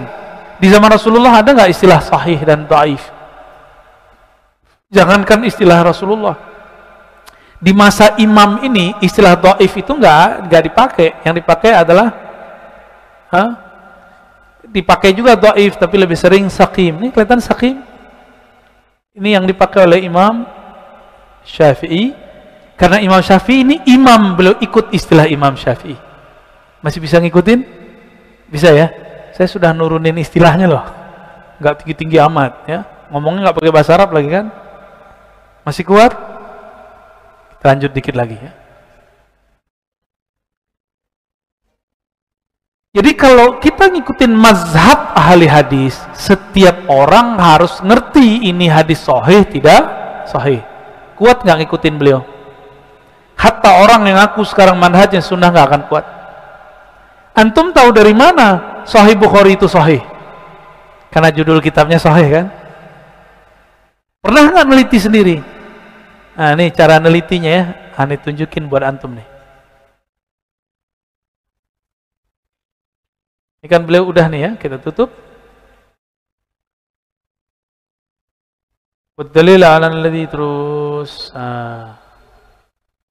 Ini namanya sanat nih. Kelihatan hadisnya? Saya coret-coret dikit ya. Ini teksnya agak dibalik.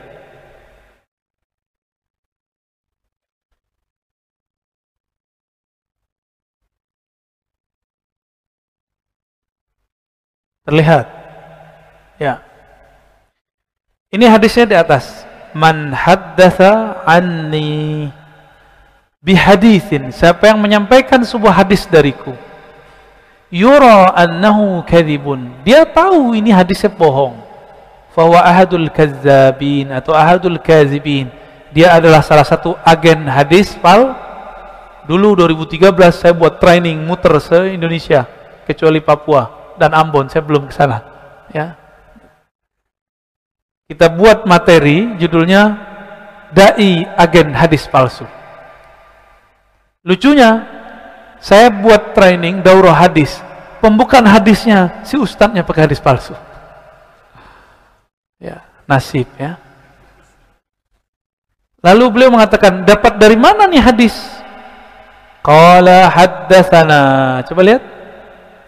Ini enggak ada tulisan kolanya enggak? Enggak ada kan? Tapi ahli hadis membacanya kola. Dibaca kola itu. Apa arti kola? Berkata. Berkata Imam Muslim, Haddasana Abu Bakrin ibnu Abi Shaybah. Menyampaikan kepadaku Abu Bakar bin Abi Shaybah. Abu Bakar bin Abi Shaybah ini wafat tahun 235 Hijriah. Ah, saya kurangin dulu deh nyebut angka-angka. Takut pada rontok nih rambutnya ntar. Beliau ini guru dari Imam Bukhari dan Muslim juga. Ya, Imam Muslim. Ini Imam Muslim ngaji ke beliau nih. Orang Baghdad. Abu Bakar bin Abi Syaibah mengatakan qala haddatsana Waqi'. Kelihatan? Waqi' mengatakan an Syu'bah dari Imam Syu'bah. Syu'bah mengatakan anil Hakam Al-Hakam mengatakan an Abdurrahman ibn Abi Layla. Beliau mengatakan an Samurah ibn Jundub. Ada jalur lain. Jalur lain ditandain pakai ha. Ha itu artinya pindah jalur. Juga dari Abu Bakar bin Abi Syaibah langsung kepada Waqi' ah, ya. An Syu'bah wa Sufyan. Di atas ini ada tulis Syu'bah ya. Ini tambahin Sufyan an Habib an Maimun ketemu Mughirah bin Syu'bah. Berarti sahabatnya dua. Ini sahabat nih. Kelihatan? Samurah bin Jundub dan satu lagi Al Mughirah. Dua riwayat. Qala, yang ngerti bahasa Arab, qal beda enggak dengan qala tadi? Beda ya? Ada alifnya enggak? Qala berarti dua orang itu berkata. Samurah dan Mughirah berkata. Apa kata mereka? Qala Rasulullah zalik. Nabi berkata ini dia. Man haddasa anni bihadithin yura annahu kazibun fahuwa ahadul kazibin. Dia adalah salah satu pembohong yang beratkan dari fulan, dari fulan, dari fulan. Jadi yang disebut belajar sunnah, ya baca sanad. Tidak disebut belajar hadis kalau tidak membaca sanad. Itu perbedaan ilmu hadis dengan ilmu fikih. Ilmu fikih cukup bacakan hadis. Tapi kalau ilmu san, ilmu had, ilmu hadis, ilmu ilmu fikih cukup bacakan matannya. Kalau ilmu hadis harus membacakan kajian kita kajian sahih muslim bukan? Berarti harus baca sanad ya. Imam muslim untuk dapat hadis ini mesti berguru kepada Imam Abu Bakar bin Abi Syaibah datang dulu ke Baghdad udah pindah negara tuh masa antum cuma dekat ke Bintaro 9 nggak mau datang ya.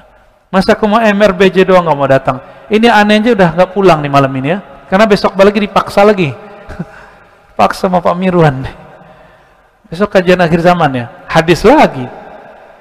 Hadis lagi nanti kita tampilkan lagi hadisnya.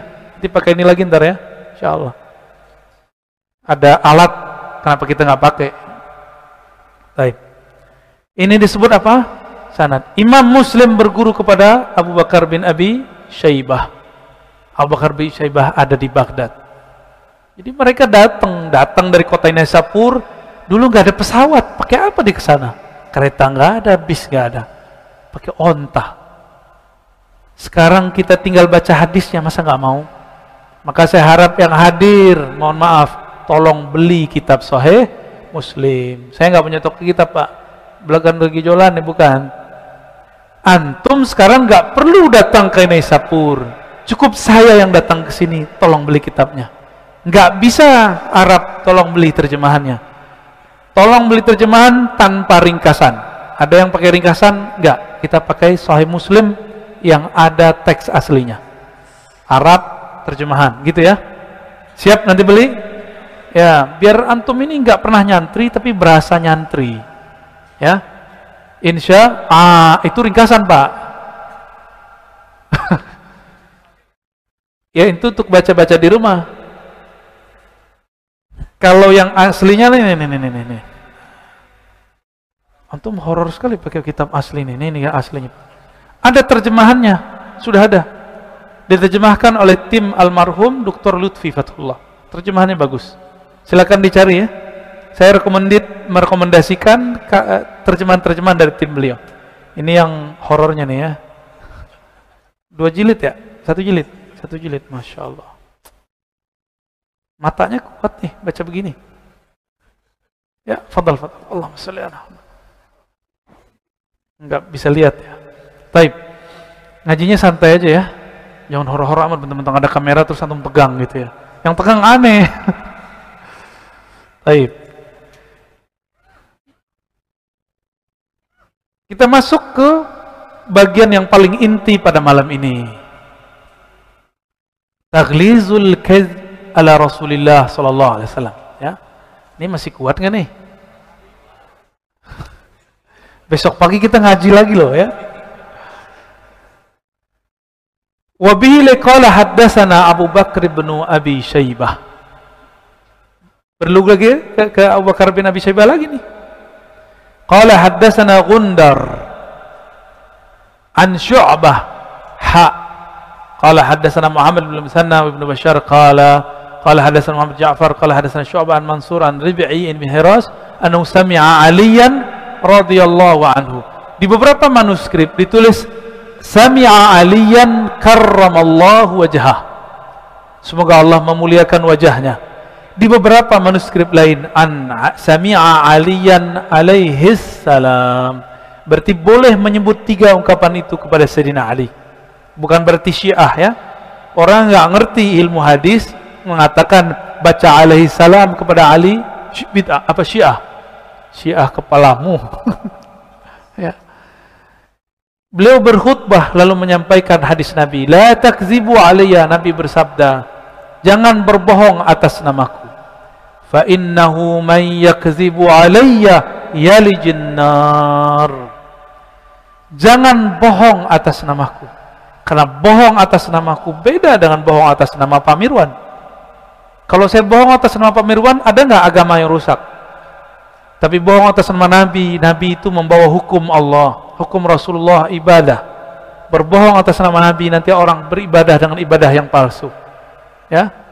Ini riwayatnya. Larangan berbohong. Ya mohon maaf di sini ada ustadz ngisi pengajian. Berbohong atas nama Rasulullah ketika menghibur orang meninggal. Itu nggak boleh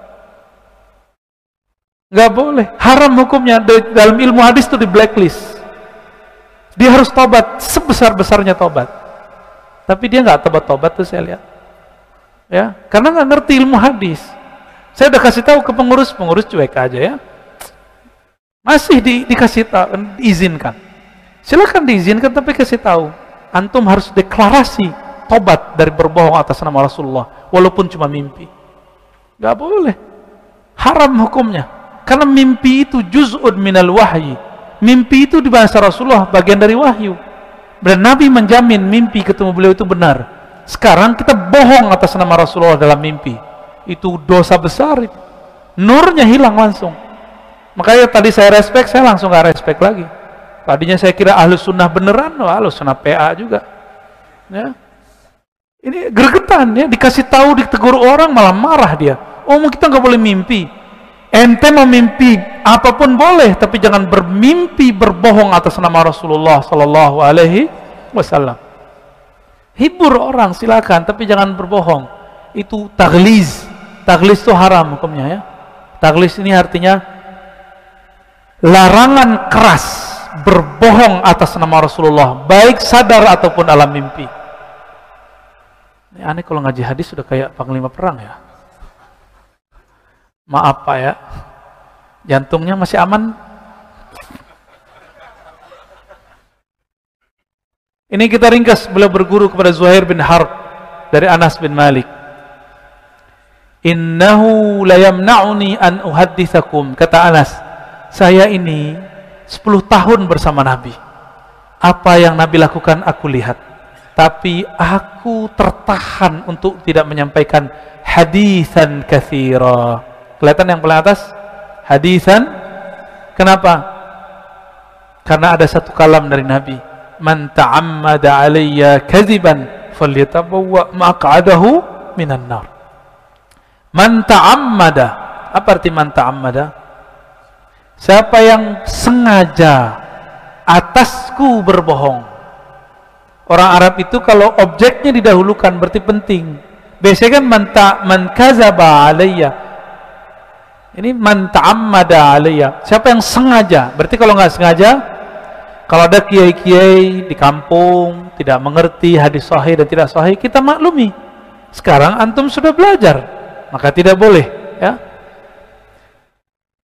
falyatabawwa maq'adahu minan nar siap-siap tempat tinggal dia tempat duduk dia minan nar dari api neraka nar itu bahasa Arab jahannam bahasa Ibrani artinya sama api paham ya berarti berbohong atas nama Nabi neraka walaupun itu mimpi maka saya sarankan tolong Ustadz antum ini punya pengikut tolong tunjukkan akhlak yang baik kepada Rasulullah, adab kepada Rasul, hatta mimpi katakan, betul saya keceplosan ingin menghibur tapi kelewat banyak ngomong.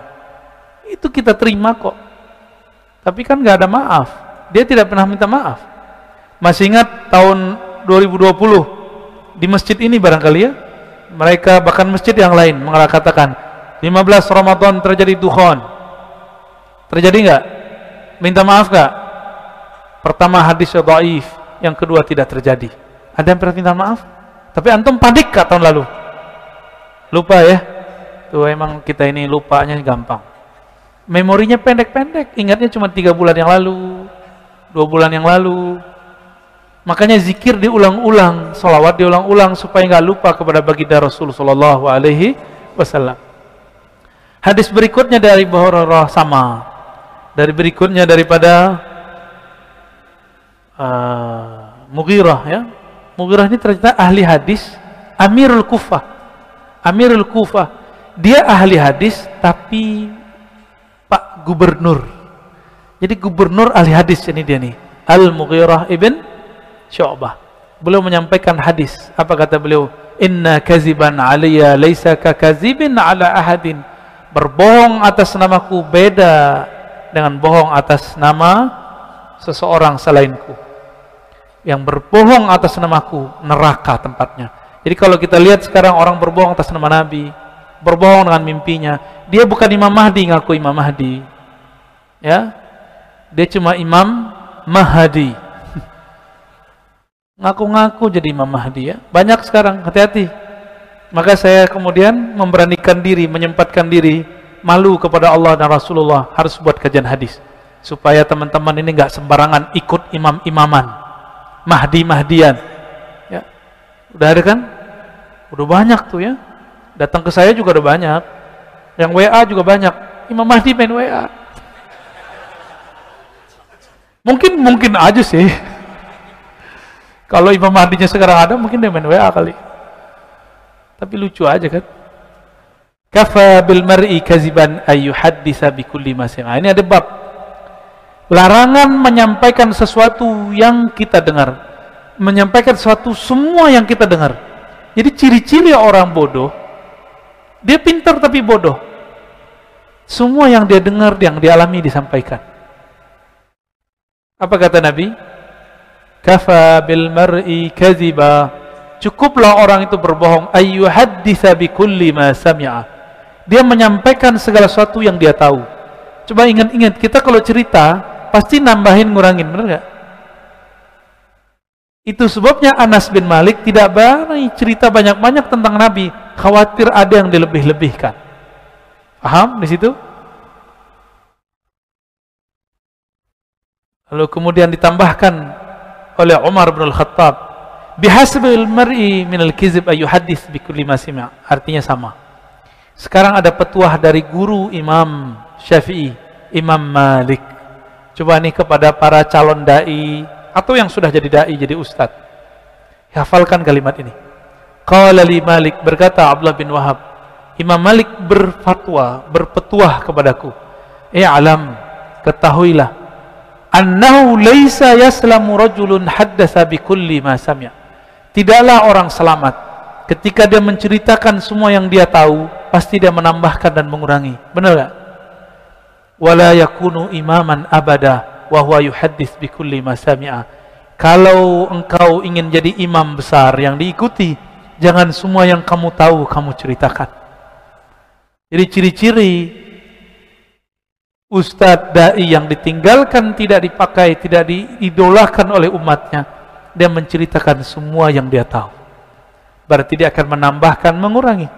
Ya, kita nih sama anak-anak Mau jadi imam gak di rumah? Ya, mau jadi imam bagi istri, jangan semua kita ceritakan, jangan ember. Makan nih buatan istri, maaf ya ibu ya mbak ya. Masak keasinan, ya udah makan dikit aja, habis itu taruh. Jangan bilang apa-apaan nih. Kamu mau bunuh saya, saya hipertensi. Gitu ya, baper namanya. Gak usah begitu. Ya dimakan dikit seperti Rasulullah lalu ditaruh bisa gitu itu istri respect mantum tar ya. nggak pernah menghujat saya pun masih belum begitu ya lagi belajar ya syukurnya kita sering makan di luar soalnya. Jadi aman. Ada GoFood.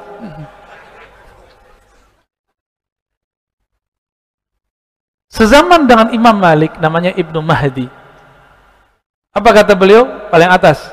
La yakunu rajulu imaman yuqtada bihi hatta yumsik an ba'di kamu tidak akan jadi pemimpin yang diikuti, yang karismatik di rumahmu, di kaummu, di komplekmu, di masjidmu, di pesantrenmu, di negerimu, di negaramu, sampai kamu menahan kata-kata yang tidak perlu disampaikan. Ada rahasia dapur, kita nggak perlu cerita. Rahasia-rahasia keilmuan kita. Rahasia-rahasia tentang cara kita memahami sesuatu. Kita nggak perlu cerita. Ya, Gak semua yang kita baca harus kita sampaikan. Coba, kalau saya harus menyampaikan semua yang saya baca ke hadapan antum semua, bisa-bisa kita selesai jam 12. Ini aja udah ada yang protes nih ya. Ustadz, cepat selesai. Enggak ya, itu saya seuzon itu.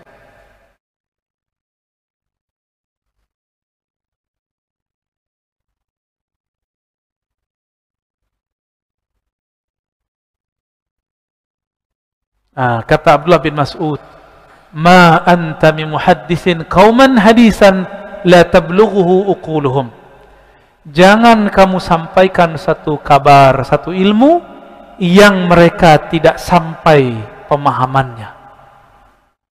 Saya mau tanya mau cross check dulu. Antum ngerti nggak dari tadi itu? Bahasanya berat nggak? Nggak ya? Bisa diikutin ya? Alhamdulillah rabbil kalau nggak nanti dimarahin Ma'abdullah bin Mas'ud. Kalau saya mati nanti ya Semoga nggak segera Pak ya, karena tugas kita masih banyak. Itu saya disidang nanti sama Ibnu Mas'ud. Kamu menyampaikan hadis yang tidak dipahami oleh umatmu. Ya. Illa kana li ba'dihim fitnah. Kecuali nanti jadi fitnah. Makanya pun dalam kajian akhir zaman, saya menahan-nahan sesuatu yang yang saya tahu dan nggak boleh saya sebutkan semua. Ya. Tapi oleh Pak Mirwan ditarik-tarik terus.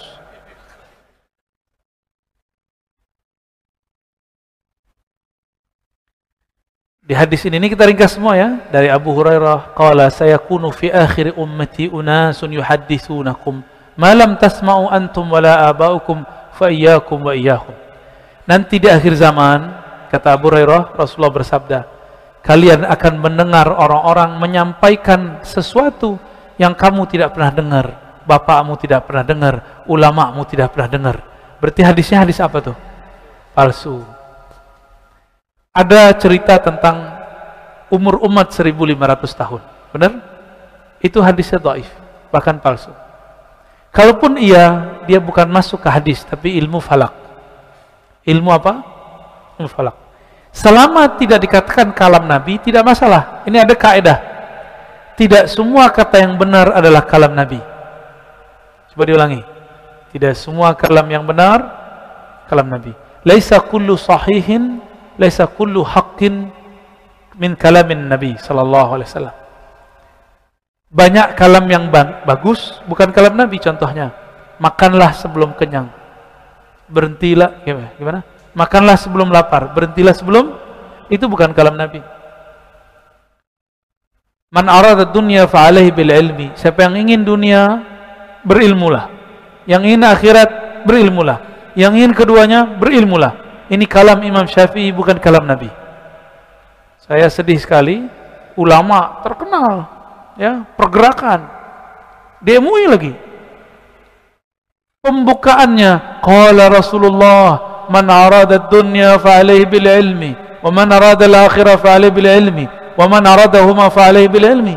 Qala Rasulullah. Itu hadisnya imam siapa tuh ya? Siapa ingin dunia, cari ilmu akhirat ilmu, dua-duanya ilmu. Itu bukan kalam Nabi, min kalami Muhammad bin Idris Syafi'i, Imam Syafi'i.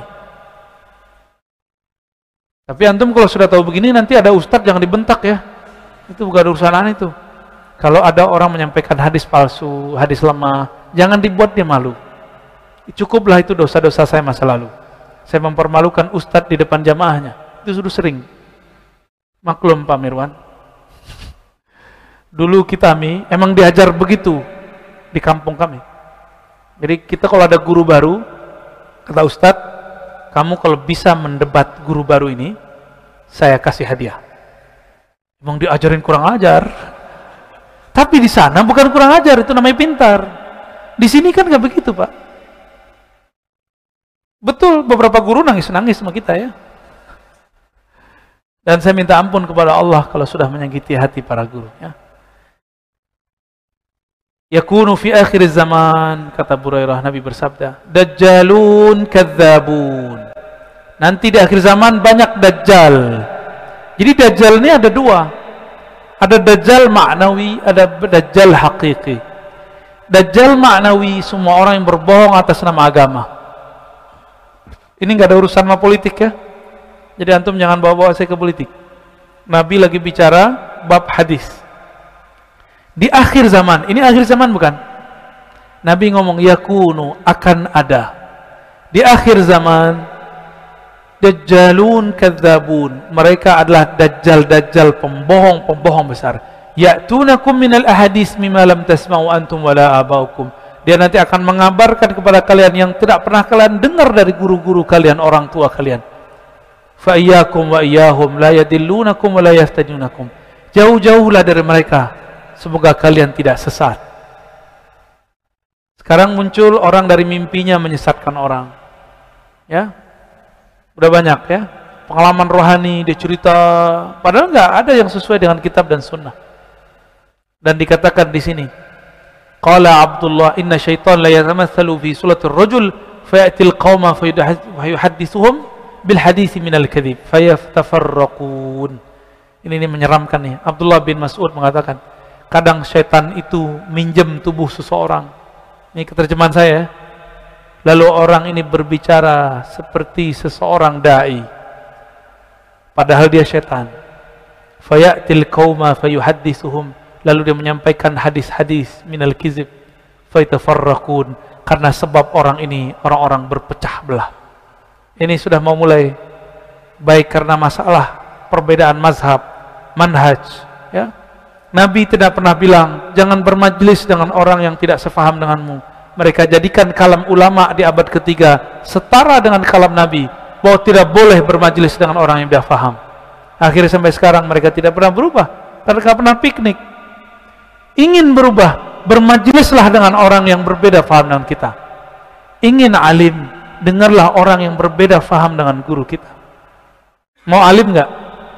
Sering-sering dengerin orang yang beda dengan saya juga, nanti untuk merasa rasain mana yang pas nih ya. Lebih kurang ini teman-teman, ini semuanya eh, kalam-kalam uh, mengenai uh, pentingnya meriwayatkan hadis dengan hadis yang sahih. Sebagai penutup yang sering saya sampaikan, diriwayatkan dari Muhammad bin Sirin. Muhammad bin Sirin ini wafat tahun 110 Hijriah. Imam Muslim tahun 206 ketemu nggak?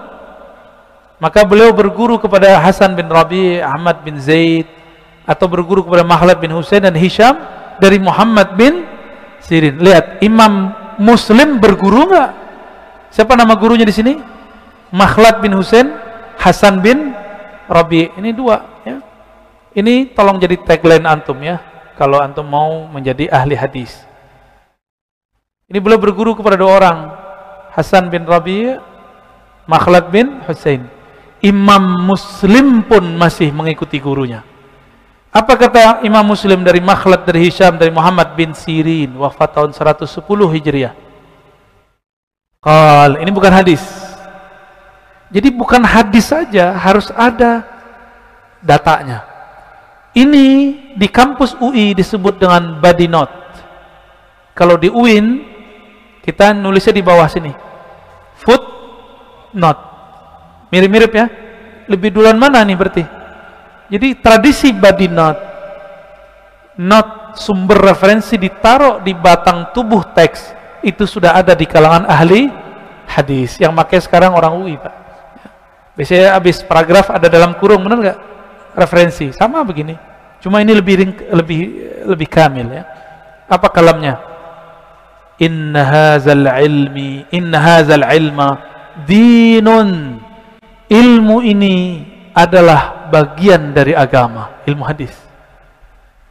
Fanzuru amman ta'khuzuna dinakum. Perhatikan fanzuru amman ta'khuzuna dinakum. Kamu berguru kepada siapa? Jangan kepada cuma orang yang ngaku-ngaku doang. Masih ingat ilustrasi orang ngaku-ngaku Habib Cara buktinya pakai apa? Nasab. orang kalau ngaku hadis, ahli hadis, buktinya pakai apa? Sanat, ya. Lalu kalam ini ditutup juga oleh imam-imam setelahnya yang mengatakan kalam yang mirip. Jadi dulu belum ada sebutan dari fulan, dari fulan, dari fulan, dari fulan. Ketika terjadi fitnah, bercampur hadis sahih dan tidak sahih. Fitnah di situ artinya fitnah politik. Ternyata di zaman salafus soleh, konflik politik membuat agama terbawa-bawa, orang menggunakan hadis palsu. Di saat itulah muncul kalam dari beliau. Apa kalamnya? Sammulana rijalakum. Ya. Sammulana sebutkan gurumu siapa fayunzar ila ahli sunnah diperhatikan ini ahli sunnah lalu diambil hadisnya diperhatikan ahlul bid'ah maka tidak diambil hadisnya jadi ini cerita pakai sanad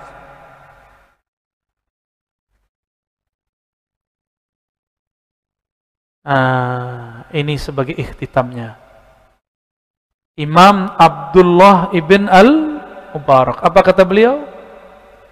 Al-isnad minad din. Ini teman-teman, ini tolong dihafalkan kalau yang bisa bahasa Arab. Bersanat bagian dari agama. Sanat artinya apa tadi? Berguru. Gurunya apa? TV. YouTube. Berarti agama antum sanatnya YouTube. YouTube yang bikin siapa? Boleh ngaji lewat YouTube, tapi harus kenal orangnya. Minimal pernah ngaji sama orangnya. Maka baru sah jadi muridnya. Murid al-YouTubiyah. Fasih amat ya. YouTube kalau tak salah. Laulal isnad kalau bukanlah karena sanad laqala man syaa masya siapa saja ngaku dia ahli hadis sesuka dia. Benar ya? Karena dia baca Sahih Bukhari. Ini loh Sahih Bukhari, berarti ini manhaj sunnah. Sekarang banyak yang ngomong begitu. Gak punya riwayat, gak punya sanad. Cuma karena yang dia pegang Sahih Muslim, dia pegang Sahih Muslim, dia pegang Sahih Bukhari, dia mengatakan, inilah manhaj sunnah. Kalau begitu mah gampang jadi ustadz ya.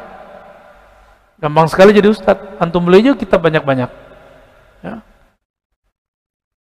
Baik teman-teman yang melakukan Allah, maka dengan ini saya sampaikan Alhamdulillah kami Al-Fakir diizinkan Allah belajar kepada beberapa guru yang tadi saya sebutkan di depan. Insya Allah itulah garansinya kita pemahamannya mengikuti pemahaman ulama salafus oleh walaupun kita nggak perlu ngaku-ngaku kita ini salaf. Ya, mungkin 10 menit ada yang mau ditanyakan, tafadhal. Ya, satu. Dari akhwat satu ada? Enggak ada. Ikhwannya aja ya, fadal. Assalamualaikum warahmatullahi wabarakatuh. Assalamualaikum warahmatullahi wabarakatuh. Alhamdulillahirabbil alamin. Uh, Buya, saya ingin bertanya tentang perbedaan hadis qudsi sama hadis nabi. Hmm. Kemudian bagaimana kita menyikapi hadis nabi tentang koza, yaitu mencukur sebagian rambut dan sebagian yang lain dibiarkan panjang. Hmm. Soalnya uh, kita pernah mendengar ustadz-ustadz dari kalangan Wahabi, hmm. Mereka mengatakan bahwa koza itu adalah haram. Masya nah, bagaimana uh, pendapat dari pandangan dari ahlu sunnah wal jamaah mengenai koza ini? Apakah dia mutlak haram atau hanya makruh saja? Terima kasih. Mohon penjelasannya, ya. Bu ya. Hadis pertama hadis apa? Kudsi ya. Hadis kudsi itu hadis Nabi juga, tapi di, di dalamnya ada kalam qala Allah. Ya. Jadi kudsi ini tulisannya ya. Ya, kudsi atau kudusi. Kudsi menunjukkan Allah. Allah yang kudus.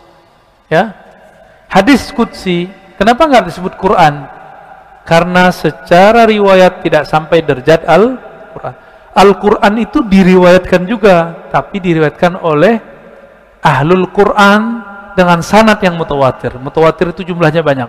Nanti saya sampaikan ada ilmu hadis. Setiap kali pengajian ada sekitar 10 menit saya menyampaikan ilmu hadis.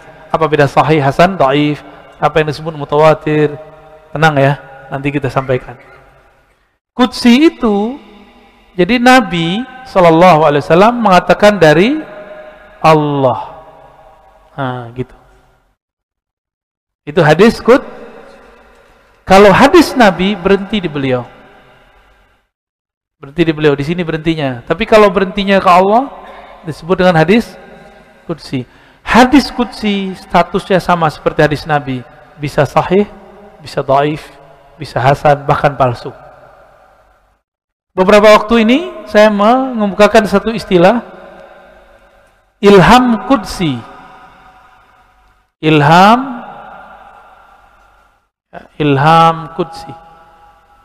Contohnya Kuntu kanzan makhfian Allah berfirman Aku adalah perbendaharaan tersembunyi Itu bukan hadis kudsi Itu ilham kudsi Tidak ada dalam hadis Hanya dalam ilham para wali-wali Ya Statusnya apa? Statusnya bisa sahih, bisa dhaif, bisa hasan, bisa palsu. Oke. Okay. Bagaimana dengan larangan apa? Ya. Nabi melarang jika tidak berkaitan dengan ibadah dan akidah, maka semua itu hanya anjuran. Babul adab. Babul adab. Maka itu ketemunya nanti di bab adab, tidak ketemu di bab akidah. Gak ketemu di bab adab. Nabi ngomong jenggot aja di bab adab, bab malabis wa zina. Bab tentang pakaian dan eh, performan, penampilan, perhiasan. Nabi nggak naruh jenggot di bab sholat. Nabi nggak naruh jenggot di bab akidah. Meskipun beberapa kelompok hari ini naruh jenggot masuk ke bab akidah. Beda jenggot, berarti bukan bagian dari kita. Oh, ya salam, ya salam. Yang nggak tumbuh-tumbuh jenggotnya ya salam. Meranalah antum ya kita, guru saya berjenggot. Syekh Ali Mustafa Yaqub, guru saya berjenggot. Syekh Abdul Rab Nazari, yang paling panjang jenggotnya Syekh Muhammad Hasan Hitu. Itu jenggotnya panjang. Setiap habis wudhu itu saya senang sekali ngeliat begini. Atau ada sholat. Sering mainin jenggotnya. Ya, cuma kita kalau berjenggot begitu, kriwul-kriwul. Ya. Baik. Hadis-hadis tadi, rambut, jenggot, model pakaian, itu disebut dengan hadis sunnatul adah. Hadis yang berkaitan dengan tradisi, bahwa di zaman itu tidak elok punya tradisi begitu. Rambut Nabi bagaimana? Rambut Nabi nutup sampai ke sini. Coba kalau ada ustaz rambutnya panjang, antum bilang apa? Preman. Padahal di Banten biasa, di Jawa biasa rambut begini. Cuma rambut Nabi ini kan ikal. Laisa bil ja'dil qatat wala bis sabat gitu. Nabi itu rambutnya nggak terlalu keriting, nggak terlalu lurus. Jadi enak. Kalau rambut kita, ini kan rambut orang timur, ini kebanyakan rambutnya lurus. Jadi kalau panjang nggak indah. Apalagi pakai kopiah hitam, agak lucuan dikit. Nggak enak aja dilihat. Enaknya kalau dipakein serban, oh bercakap. Jadi antum kalau mau ngamalin rambut panjang, ya Jangan pakai kopi hitam. Bagusnya pakai apa? Kalau enggak buka aja. Ya, Nabi kan sesekali juga buka buka serban. Oh, ini pakai serban nih ntar nih ya. Ntar pakai serban ya. Minimal pas pengajian Sahih Muslim. Ya, kayak di KJD. Hah? Enggak, dia lagi seneng. Itu lama nunggunya tuh Pak. Itu berapa bulan nanti nunggunya? Setahun, dua tahun. Dua tahun tuh Pak Mirwan suruh gunting, nanti Pak Mirwan yang digunting sama dia. ya. Itu di zaman Nabi biasa. Kalau sekarang di sekolah boleh nggak anak-anak rambut panjang? Maka dia tunggu dulu selesai sekolah baru dipanjang rambutnya ya kan? Modus. Padahal pengen gaya, katanya ikut sunnah Nabi ya. Sekarang udah berubah niatnya. Oh, Nabi rambutnya panjang. Dulu guru kami Al Habib Ali Al Jufri saya dapat sanat juga dari beliau. Rambutnya panjang. Pakai serban. Wah, indahnya bukan main. Cuma yang ngomong cowok ya. Kalau cewek ngomong bahaya. Mengenai rambut, diapain namanya tadi? Ya, kok? Ya, di zaman itu adalah penampilan orang-orang barbar, tartar kayak gitulah. Ya orang-orang yang suka nomaden. Dulu nama tartar barbar belum ada ya. Itu kan istilah yang juga kepada muslim yang dibuat oleh orang-orang eh, orang Eropa, tapi kita sudah kemakan istilahnya. Dulu orang-orang yang berasal dari Mongol, mereka ini nomaden. Rambutnya begitu semua. Dan Nabi tidak mau sahabatnya mirip dengan orang-orang yang menurut beliau tidak baik. Ya. Begitu kira-kira ya. Kalau sekarang status bagusnya terserah antum. Antum tinggal pilih. Ada kia rambut panjang, ada kia rambut cepang, ada kia yang di strip-strip gitu nggak? Antara aneh temuin, ada juga kia begitu. Karena mereka faham, ini bab babul adab Jangan taruh bab adab di bab akidah, di bab fikih. Inilah kesalahan orang belajar sunnah tapi tidak mengikuti fikih. Kalau ketemu Imam Ibnu Mahdi itu di, diconjok sama dia itu ya. Kamu nih belajar hadis nggak pakai nggak pakai fikih. Baik? Terjawab? Satu lagi, ada yang mau tanya? Udah ngantuk, Pak Mirwan nih. Ya udah. Besok berarti nggak boleh nanya. Ya, satu lagi deh Pak Mirwan, silakan. Ya Pak Panji. Assalamualaikum warahmatullahi wabarakatuh. Assalamualaikum. Saya bertanya enggak ini sebenarnya, cuma mau konfirmasi. apa namanya konfirmasi mengenai UIN tadi ya. Hmm. Dianggap sebagai liberal. Liberal. Pemurtadan di YN. Iya. Jadi waktu dokter siapa dulu Nasution ya. Muslim Pernah Nasution. Muslim, bukan. Eh? Yang sebelum se, Harun, Harun. Harun Nasution. Ya, kawannya. Begitu yang menyampaikan bagaimana pengajaran di UIN itu dan banyak seperti murid-muridnya seperti si ini tadi siapa namanya yang yang sekarang udah jadi santri? Ulil, oh itu nggak ah, ada hubungan sama dia. Ya, tapi mereka bercokol di situ. Tahu dari mana Pak? Di Win, karena dia mengajar di sana. Bapak kuliah di Win nggak? Nggak. Saya kuliah S1 sampai S3 Pak. Itu bohong. Ah, itu yang yang didapatkan masyarakat justru itu. Iya, yeah, iya. Yeah, yeah. Selalu mereka mengatakan dari Win sana. Hmm Masyarakat yang Masyarakat mana nih? Masyarakat yang mendengar di luar, wah kalau begini ajaran di UIN ini salah. Ini yang harus diklarifikasi sebenarnya. Betul, betul. Belakangan ada yang perempuan. Hmm. Siapa namanya itu? Udah lupa saya namanya itu. Amina Wadud. Nah, itu juga dari UIN. Siapa? Yang dari Makassar tuh orangnya. Oh, dia bukan dosen UIN. Iya, cuma dia tata cuma, usaha. Bukan, dia peneliti. Nah, iya betul researcher, peneliti senior.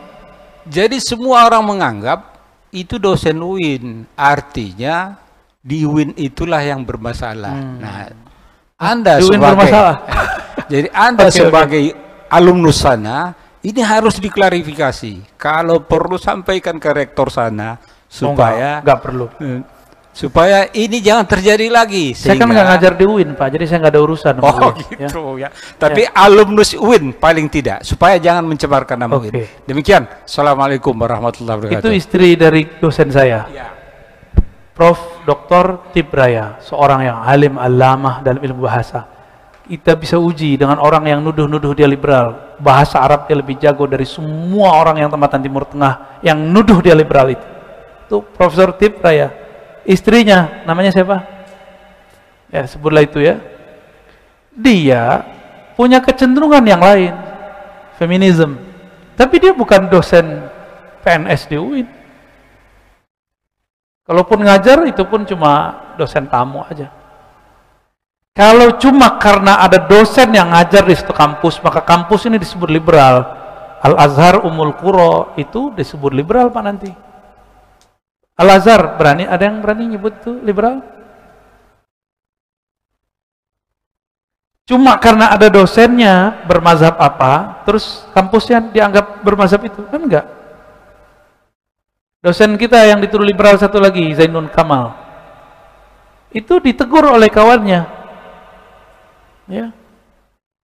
Dan mereka ternyata sepakat. Saya berpikir begini itu gak ada urusannya sama institusi. Ya. Jadi teman-teman, mulailah waras. Ya, orang cerdas itu bisa memisahkan antara oknum dengan lembaga. Ya.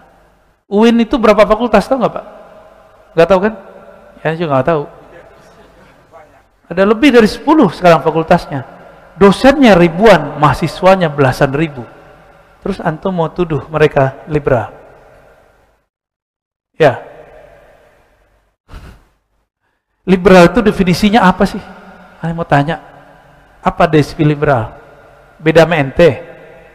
Oh, banyak orang liberal nanti. Apa definisi liberal? Saya mau tanya. Ada yang tahu nggak? Coba kasih saya definisi liberal. Berarti antum selama ini nggak tahu nyebut-nyebut liberal aja ya. Apa arti liberal? Liberal itu istilah yang dipaksakan dalam bab ini. Liberal itu istilah ekonomi, manhaj ekonomi. Benar nggak? Lalu dipasangkan ke pemikiran Islam. Sebenarnya nggak nyambung, nggak ada Islam itu liberal. Islam itu artinya al-qaid, al-inqiyad. Islam itu terikat nggak ada Islam artinya liber, liberal artinya bebas nggak ada jadi kita ini termakan oleh buku yang ditulis oleh Hartono Ahmad Jais pemurtadan di IAIN dan UIN dia zolim selazim zolimnya kepada UIN itu pembohongan luar biasa kepada umat ya kita nggak terima dan kita nggak ridho dunia akhirat dia nulis begitu saya wallahi saya nggak terima ya Demi Allah saya tidak terima ketika dia nulis itu. Itu kebohongan yang luar biasa. Ya. Paham? Ya. Ulama kita dari dulu, kiai-kiai tamat pesantren masuk ke UIN, IAIN. Sekarang orang yang tamat situ mau dijauhkan dari umat. Gimana caranya? Buat aja isu. UIN li beral. Saya udah kasih tahu tadi yang buat jil tamatan UIN atau Lipia. Lipia punya siapa? Saudi Banyakkan teman-teman salafi kan dari situ. Ya kan? Walaupun sebagian enggak. Ustadz Ahmad Sarwat kan udah, udah enggak. Ngajar di sini enggak? Ya. Dia anti enggak sekarang sama kelompok itu? Kalau saya kan enggak anti, cuma ngeritik doang. Baik teman-teman, ini sudah jam 10. Uh, eh, insya Allah ke depan saya akan pilihkan bab yang berkesesuaian dengan kita, tapi kita mulai dari kitabul iman. Ya, Kitabul Iman, nanti bab ibadahnya nggak usah. Nanti kita masuk bab-bab yang terhib, terhib dan lain-lain sebagainya. Insya Allah semoga majelis ini diberkahi Allah, diridai Allah. Doakan saya juga bisa istiqomah dan antum juga istiqomah. Al-Fatihah.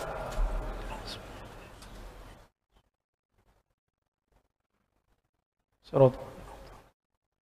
Wallahu Sallallahu ala nabiyina Muhammad wa bihamdika sama-sama bihamdika asyhadu an la ilaha illa anta atubu ilaik. Assalamualaikum warahmatullahi wabarakatuh.